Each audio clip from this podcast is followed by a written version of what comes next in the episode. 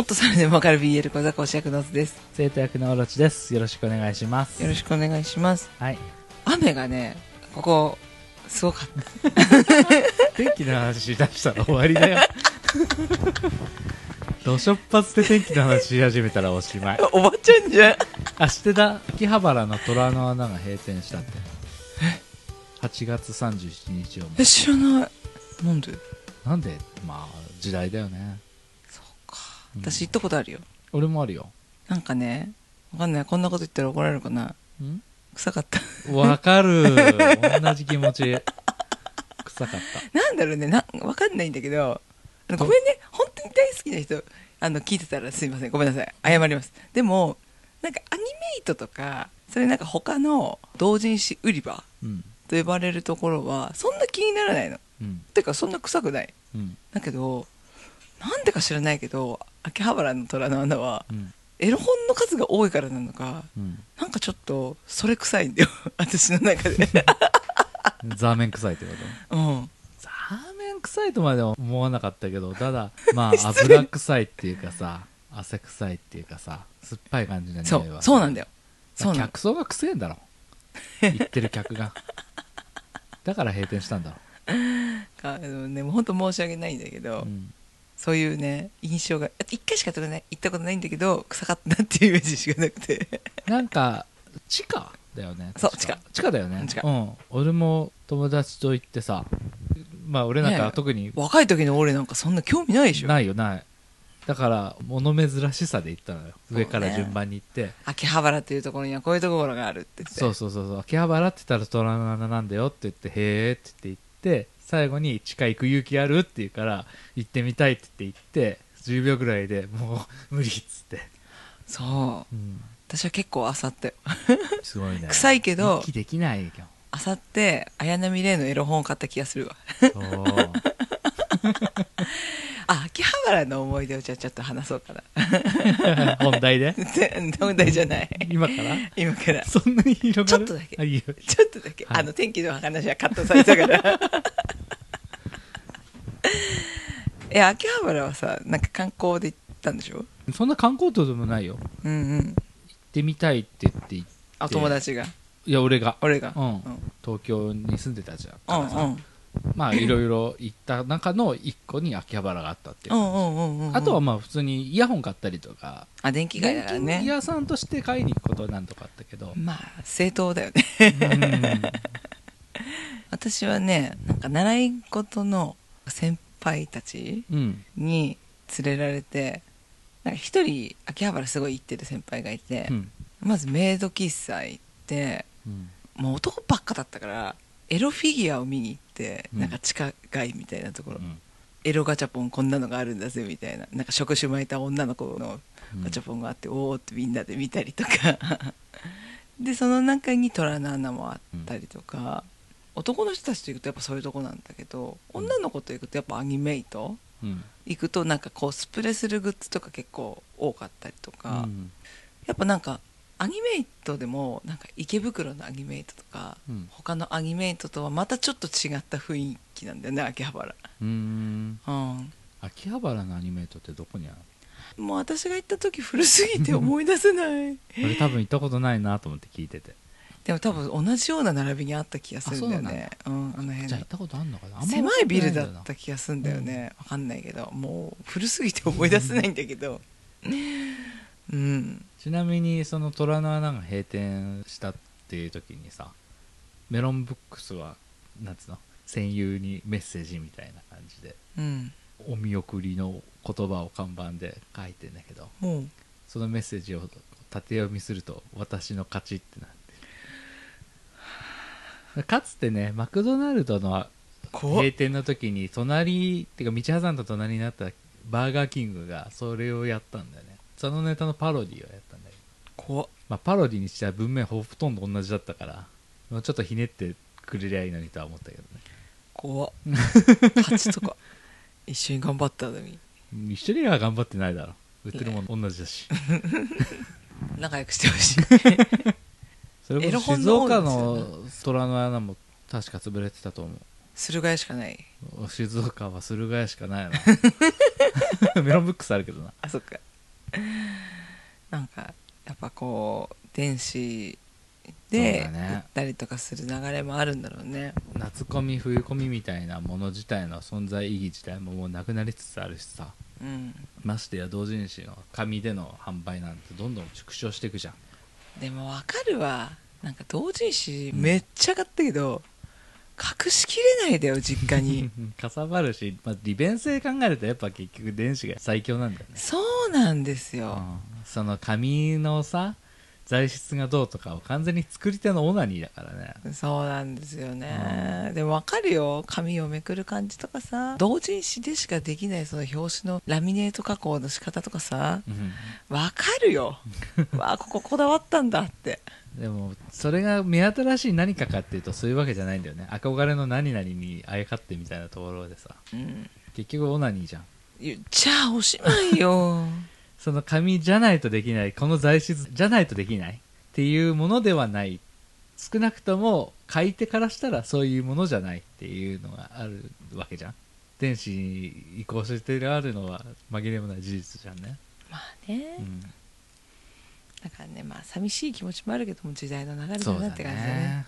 同時に資格すのも楽しいんだけどな。なんだろう好きな子の家に電話かけたらお父さんが出ちゃったみたいなさ、うん。今の小中学生はもう体験しないであろう俺らのあるあるあるじゃん。うん。同人誌隠すの苦労したよねもうそうなっていくんだろうね。ねえ。もうそれがわからない世代がこれから同人誌を買う年齢になっていくんだろうね。すごいね。エロ画像を見るのにロードの時間がまどろっこしくて ADSL になればいいのにって思ったよねみたいなのがさわかるわかるじゃないわけじゃん、そうだね。うん深夜におっぱい出るか出ないかその日にかけて寝不足覚悟で見たのに最後までしっぽりいい映画だったからおっぱい出なかったとかわかるってならないわけじゃん、そうだね。うん。おっぱい出ないもん地上波で。つら。有線引っ張ってトイレでシコシコする人もいないね。そんな人いたの？え私の後輩。それはね多分あるあるじゃないです有線のノーパソをトイレに持ってって、なんで有線お父さんお父さんから聞いたんだけど、持ってってんだろうって思ったら息子がおなぎしてるって言って。もっとうまくやれよ。客観視しろよ。めっちゃ笑ったの。うん。しかもお父さんからひどい話だね。その人みんな結構何人もいるの、報告されるってかわいそう。かわいそうでもしょうがない。バカだからなそれは。やってることが。あと父ちゃんのひげ剃りで剛毛のすね毛剃ったりとかね。それはまあ許してやってよ。なんか最近切れ味が悪いなって。他にないし買うっていうあれもないしさ。ちゃ面白いね。そこはセンシティブだから許して。ま あちょっと話がずれたけど。すいませんそうそうそんな感じで虎の穴が閉店したよっていう話切ないです。はい。思いのほか結構時間がいっちゃったけど。あすいません。どんどんカットしてくださいできるか えっとですねメールをはい、いただいてましてうん、私たちの大好きなミリさんからメールをもらいました。ありがとうございます。ありがとうございます。ミリさんね、まあ、学生さんなんだけど、まあ、進学して忙しくなっちゃってね。はい。結構メール送ってくれてたんだけど最近送れなくてごめんなさいっていうようなそんな丁寧にそんな申し訳ないっていう。ねでもわざわざ送ってきてくれて最近の近況とか。俺がメールを欲したから。そういうこと？なんか気使わしちゃってごめんね、でもねあの、まあ、すっごい忙しいんだって、うん。すっごい忙しいんだけど放で送も他の人あんまメールくれてないからな。やめろやめろやめろ。いきなり入ってくるのやめろあのすごい忙しいんだけどはい。なんかこの放送は聞いてくれてて本当、お家みたいって。え？安らぐ場所なんだって。なんかいいいい意味でなんか変わらない場所。うん。そのここに帰ってくればなんかこう心が少しあ安らぐって言ってくれてあーと思って。そう言われるためだけに続けてきた番組だからね。そう本当に。本当に？変わらない味。ジブリ。し醤油ラーメンって言おうと思った私。そんな感じでね本当ありがとうございます。忙しいけどね。あのと頑張ってるから。薄ー薄味醤油。なんか嬉しいなって思って。嬉しいなって、そうだね。うんはい嬉しいなって思って。そうだね。なんかお祝いしたいなって思った。以上です。はい。9月2日？9月2日。にヒップマイ大阪と名古屋新曲。はい。出ましたよ。ドラマトラックなかったね。なかった。カラオケしかなかった。びっくりの薄さでしたけど。いやでも話を進めるにはってとこなんでしょう。それはわかる気がするわ。まあ。でもまあそのディビジョンのやつはちょっと出してほしかったけどね。そうだね。の全体進めるわけじゃなくて、うん。ディビジョンのは出してほしかったけどまあわがままは言わない。うん。な欲しかったな思うけど。ーうん。でもきっと出るでしょ今年中には。もう一回、そうだね。うん、冬には出る。ちょっと楽しみにそれをしてよって感じで。私まだ曲聴けてないんだけど、はい。曲どうでした？えっとねまず、まあ、大阪。はい。1曲目「ヌルデササラ」の曲ですけど「なにわパラダイシュ」を作ったコペルうん。が作詞をしたっていうことだったんだけどやっぱね R 指定ってでかい存在なんだなって思う。そういう感じ。なにわパラダイシュを聞いた時もバックトラックの音に「ああ大阪 Dreamin' Night」引っ張られてるなっていう感じはあったわけですよ。三味線の出囃子の感じとかをそのまま使うんかいっていうのはあって今回バックトラック聴いてる限り三味線はなかったけど今度はあの Creepy Nuts の板の上の魔物うん。をすごく彷彿とさせるバックトラックの音にあからさまにそうやって出ちゃうの珍しいね。ね。 Dragon Ash？Zeebra のこと言ってる。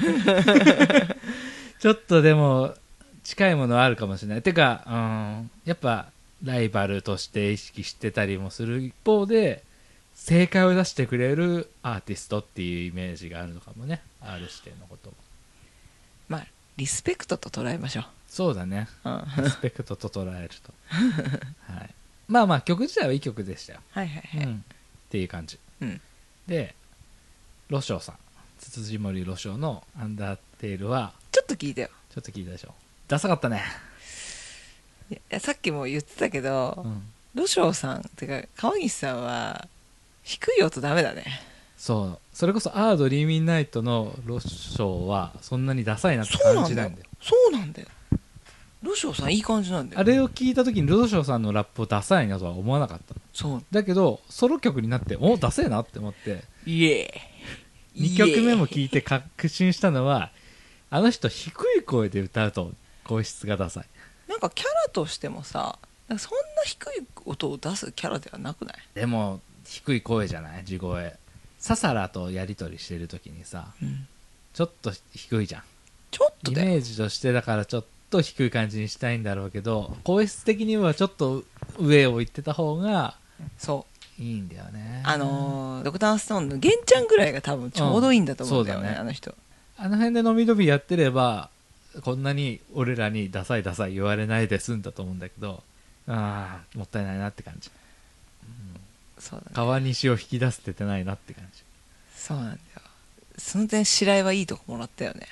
白井は白井で大和さんの時にダサいなって思ってたけどね、うん。やっぱラムダ入ってから評価変わったもんね。そう。賞とか取ったのもラムダになってからだもんね。さすがだね。いうん。や高いとこ得意だよね。そうだね。うん。そんな感じだね。そんな感じですね。レイちゃんは？やかっこいいっすっぱレイちゃんは別格か。別格でしたね。曲もおしゃれだったし。レイちゃんはいい曲もらうよな。いい曲もらう。まあちょっとね前回のやっぱガチャ。あれがねかっこよすぎたからね。あれは何回聴いてもかっこいいもんね。うん。私目覚ましにしてるよ。なんかもう世紀末みたいな音楽だから なんかもうあれで起きないやつはいないから。あれがちょっとかっこよすぎたからそこと比べちゃうとっていうのはあるけどでもちゃんとかっこよかった。うん。そしてなんかなんつうの裏のある感じうん。じゃなくってその池袋どうこうとかそういうの憂いも取れてなんか雨宿レイっていうよりも山田レイとしてのびのびと歌ってる感じが印象としてあった。ちょっとまだ詩を見ながらまでは感じてないんだけどでもなんか全体的に角が取れたというかどうしたんだろうね。まだまだこれからなんだけどね彼は。でもなんだろうその悪の皇帝として君臨する必要はなくなったというかさ甘ったれな末っ子供が自立したとかそういうところもあってさ一個人としてヒップホップを楽しんでる感じがちょっと印象であっていいなって思う。山田家の成長を喜んでるんだね。きっとわかんないですけど。はい。で名古屋ですね。はいはいはい。空港ちゃん空港ちゃん。あのすっごくねいいです。ギャランバンと比べると？あのね初めてのソロ曲が今回の曲だったらどんなに良かっただろうって思う。でギャランバンが2曲目だったらもちろんいいんだよ。うんギャランバンをなくしてほしいんじゃなくて何が良かったかっていうとなんて言うんだろう。すっごく語弊がある言い方をするんだけどチープなんだよ。今回。バンドサウンドが。うん。いい意味でね。うん。その多分パンクだから。うん楽器の音の薄さみたいな部分、うん。っていうのはい絶対意図してやってるとは思うんだけどそれがすごく空港が地元の仲間たちとバンドで書き直してる感じみたいなのが感じてなんかこれを一発目にするとなんか名古屋感地元感みたいな感じでうん。キュンってするなっていうさ。その上でギャランバンだったらおおすげえなこういうのもやるんだ。引き出し多いねってなったんだけど一発目にギャランバンだったからもうギャランバンの人だからさ。いやちょっと味が濃かったよね。濃かったあねーどう食っていいのか分かんないもの急に来たからさ。名古屋って感じやそう。ミラクルフルーツ単体で出されてもっていうさ。うん。でもまあよかったね。そう。そういう意味で、まあ、順番は惜しい気持ちはあるけどもなんか可愛いんだよね。高校生のバンドをやり始めて夢を追ってます感の音がすごく可愛い、あうん、ー楽しみ。でジューシー。ジューシー。ジューシーの曲はねなんか終始どっかで聴いたことある曲だった、なんかちょっとはあなたが聞いてるの聞いたけど、うん、でもそうなの？でも VK ですっていう感じ。VK ですっていう感じもあるしナイトメアビフォアクリスマスですって言われたらそういう感じもあるしあ何かしらオマージュは当然あってまあ方向性としてそういうものを出す人ではあるし重視自体が。だから別にいい悪いの話ではないのかもしれないけどなんかずーっとあここのフレーズはこの曲ああメロディーは浮かぶけどこれ誰の曲だったか覚えてないわみたいなのがこうずっと終始出てくる感じ。うーん。うん。そうなんだってことはなんかちょっとファンシーなんだね。ファンタジーなんだね。ファンタジーあの三拍子のタンタンタンタンタンタン。ワルツですね。なるほど。でもまあ重視っぽいね、そうだね重視っぽいです、でも1曲目の方が好き。1曲目の人またやってほしいよね。ねえうん。やっぱまあ本職だからねあの人たちは、うん。またでもやってもらえたら嬉しいよね。そうだね。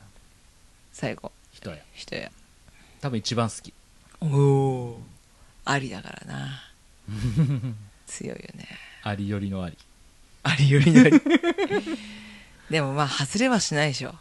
いや俺はそんなにあり詳しくないんだけどさ「ロスト・イン・パラダイス」ぐらいしか空で歌える曲ないぐらいなんだけど。なんかいろんなアーティストとコラボしたミニアルバムは聴いてよ。ああ R 指定とかね木村昴とかね、そうそうそうそうそう。ん。あれはよかっそうだね。一番新しいやつでしょ。たうん。うんまあバックトラックの感じはそうだね。ありって感じが出てたよね。うん出てた。うん。いやでもなんか全体的にすごく好きでした。聞きましょう。要チェケラッチョ。1曲目ダサかったじゃん。かわいそう。人屋の1曲目の曲。時そうだね。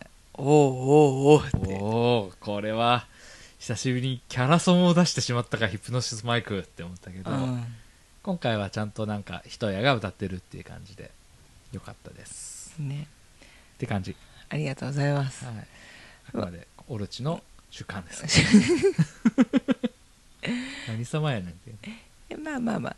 曲のその作曲の人とか、うん。ここ聞きどこだよっていうのは前回の放送を聞いたらうん。わかるもんね。そうだね。また聞いたら聞いてみてくださねありがとうございます。本題ですか？いはい。はい本題というほどでもないんですけど最近性癖語りすぎだよね。うん。今日も性癖です。そんなに片一方が一方的に性癖を語る番組ないよね。よそで。またねこのね自分の性癖をこう掘り下げて考えるっていう機会なくない？ない、好きなものは好きだからそのまま「おこれどう?」って言ってさパッて本だったら取るじゃんうん、そういう感覚で普段生きてるのにこの放送するにあたって自分の性癖を一回取って掘ってなんでだろうって考える作業マジで恥ずかしい。その上でそれを全世界に放つからね。頭がおかしくなきゃできないよ。はい。その自覚があってよかったです。ねえ本当何言ってんだか はい。私さ前からなんですけどカードキャプターさくら好きなんですよ。はい。で、まあ、BL じゃないんですけどさくらちゃんとシャオランくん、まあ、もう公式でカップリングだからさ、もうん。うカップル好きなんですよ。はい。可愛いから。で最近はこの間も言ったけどシャドウハウスのうん。ジョンとエミリコっていうのがうん。好きなんですよ。なんか作品をこうパッパッパッパって並べていくとなんかノーマルカップリング少年少女好きだなって思って。スパイファミリーもそうだもんねそうだね。アーニャとあのー息子。ダニエル。ダニエル。ダニエル？ダニエルだっけ？違ったっけか？なんか違くないか？違う。ダミアンだよ。デズモンド。ダミアンだダミアン。ダミアンだよ。そうダしか合ってない。そう。少年少女の恋愛ものが好物っていうのを最近やっと発見して自覚をした、自覚した。うん、なんか普段は BL だったらさそんなショタはショタそショタ同士ってあんまり見ないんだよね。それはあんまり存在しないじゃなくてあなた自身が選ばないってこと？選ばない。うん。自分であまり手に取らない。もちろんジャンルとしてはあるけど、うん。で嫌いじゃないけどうん。手には取らないんだよね。うん。でも少年少女の恋愛は好きなんですよ。うん。エロなしで。うん。こんなにエロが好きなのに。うん。なんでだろうなって思って。それはもうあれでしょ。とんかつ食ってたらキャベツ食いたくなる理論でしょ。つまみ。男同士の汁気の多い時にさ清涼感のあるさ爽やかでさ優しい甘々な世界でさ一旦フーってしてからさ さあ気を取りなしてもう一回エロに行こうってなるわけでしょ？なんかさあなたの今の説明だとなんか全然なんかこうネトネトしてて嫌だね。なんかそんなつもりなかったのになんかちょっと。汚された。汚された。私と唯一の綺麗な性癖が汚された。そうなんかちょっとでも汚されたって思うってことは思い当たる節があるってことだよね。違うって言えばいいのもん。違う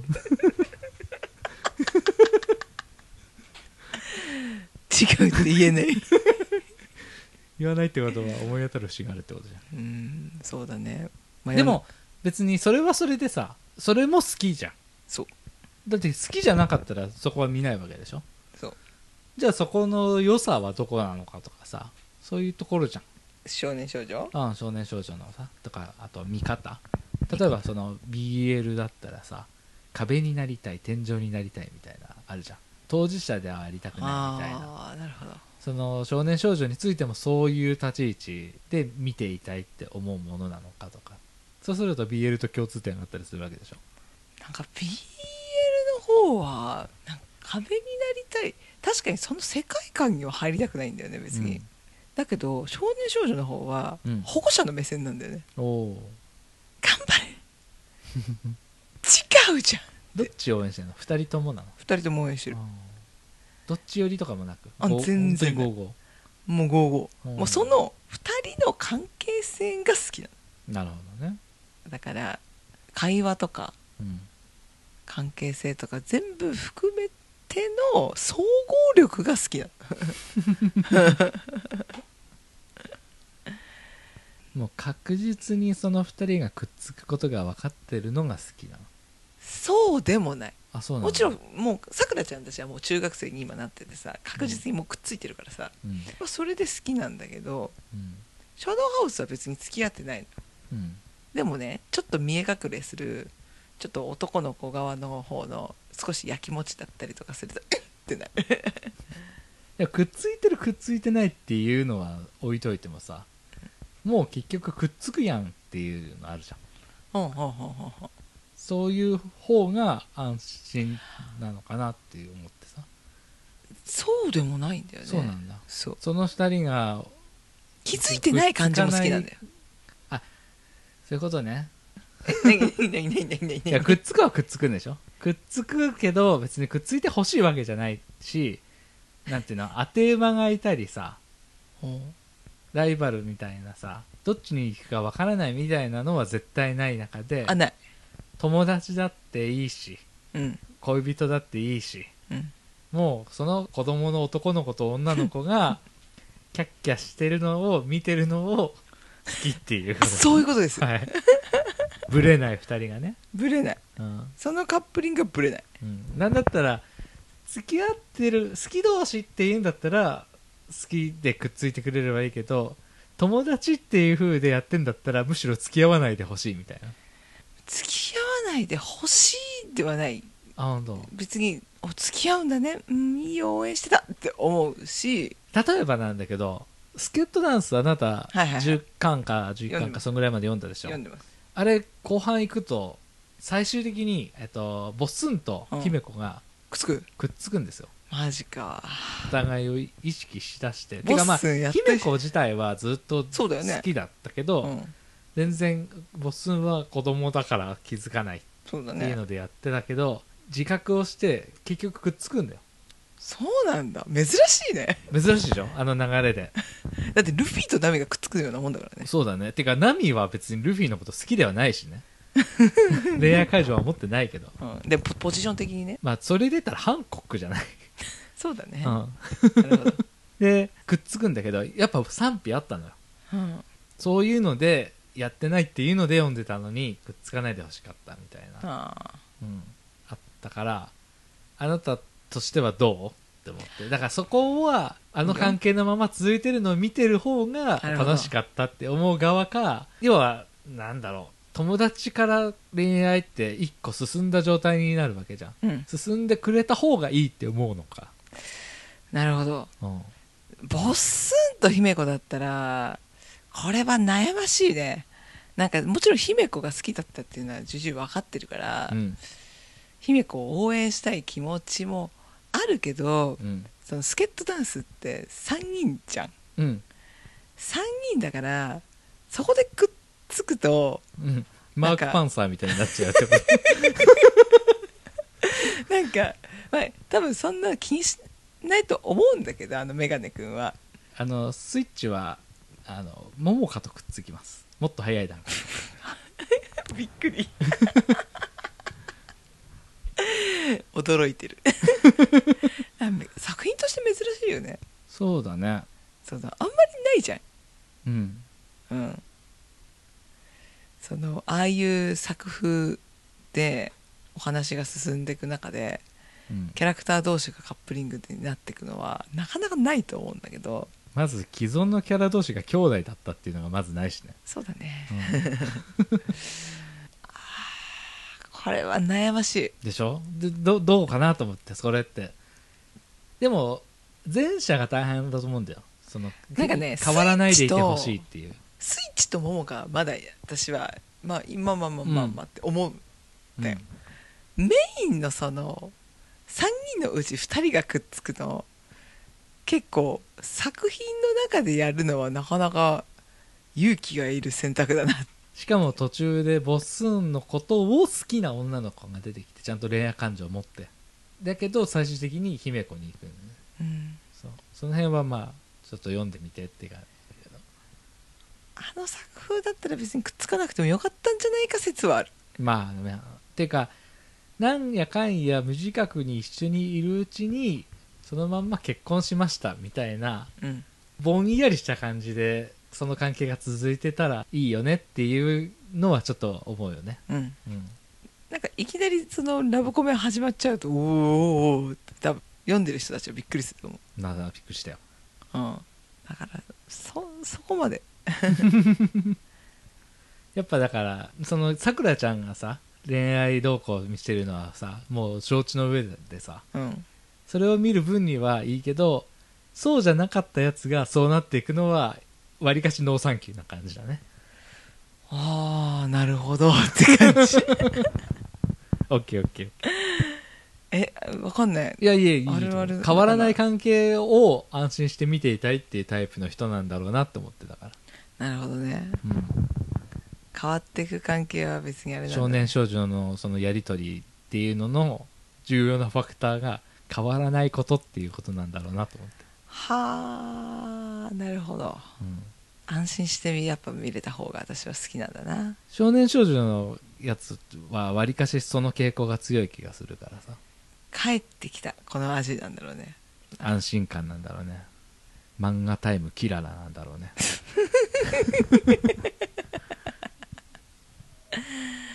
なるほどね。あでもはあ面白い。うん。自分のこと聞いてる人が面白いかどうかは分かんないんですけど。聞いてるそこが一番大事じゃん。聞いてる人が面白いか全く分かんないですけど。はい。自分は面白いです。いやあるあるなのかな？ちょっと聞いてみたいんですけどね。結構でもああ分かんない。それを主食にしてる人がいるかっていうと分かんないけど好きな人は多いんじゃない？結構多分ねそのさくらちゃんとシャオラン君が好きな人とシャドウハウス好きな人は結構こう多分同じぐらい食べれると思うんだよね、うん だからそういうことかもしれないな。うん。ああ面白い。まあ基本やっぱカップリングが確定してるやつは見てるの楽だよね。楽。うん。それはそうだね。ランマとかそうだけどさ、うんうん。高橋留美子は基本固定だよね。そうだね。アシャもそうだし、うんカゴメとユニアシャね。うん、ちょこちょこ周りにつまみ食いしようとするキャラは出てくるけど揺るがないからね。やっぱ揺るがないカップリングの強さって何なんだろうね。男側であれ女側であれちゃんとどういいのかっていう魅力の部分の説得力を持たせられる人なんだろうね、うん。うんこの男主人公のどこにそんな惚れるのよっていうのずーっと引っかかって回る漫画とかもあるじゃん、うんうんうんメインヒロインが魅力がないっていうこともあるあるだしさ。うんそういう中でちゃんと魅力を持たせられてるっていうのは。そうだね。絶対的魅力がないとうん、その関係は成り立たないもんうね、ん、面白い魅力があるから魅力があるんです。じゃとても伝わらないからね読者には。力を持った作者じゃないとその関係性を作ることはできないんだろうね。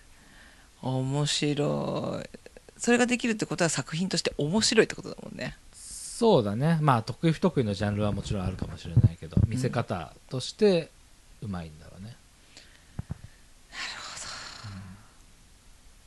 面白い。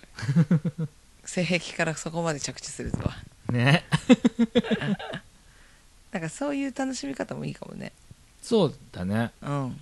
でもそうだね。そう考えると結構パッと例えばいろんな漫画の中でさこの登場人物は誰とくっつくんだろうっていうのがある程度確定してる漫画は面白いね、そうなんですよ。うん、結構後世に残るぐらい面白いの多いんですよだってヒロアカは絶対お茶子とくっつくじゃん、デクはねうん、そうだねだし4月は君の嘘もそうだよ、そうだね。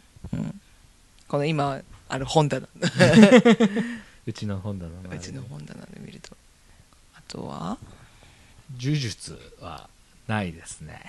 ああ呪術は恋愛要素がまずね。てか女の子たちに、そう恋愛する気ゼロだからさ、うん。必ずしもそこに限らないということか。もしかしたら多いってことでしょ恋愛に手を出すっていうのはまず難しくってその恋愛でちゃんと主人公とその主人公がもうくっつくである決め打ちしてるそのキャラクターが魅力的に描ける人は物語を面白く描けるっていうだけで恋愛動向してる漫画だけが面白い面白くないの話ではないよってことだね。あコナン君もあった。あんなの一番最悪じゃん。完全に愛ちゃんじゃん今。あいちゃん。あいつ悪い男もだうラン全然空気。でもなんかちょっと進んだんでしょ？知らない。そうなんだ。進展したらしいよ。本当。5年に一度ぐらいそういう話聞くけどいつまでたっても終わんねえじゃんあの話。ちょ一応くっついてるらしいよ。あそうなんだ、うん。一応くっついた。それより前に片付けなきゃいけないこと山ほどあるだろそ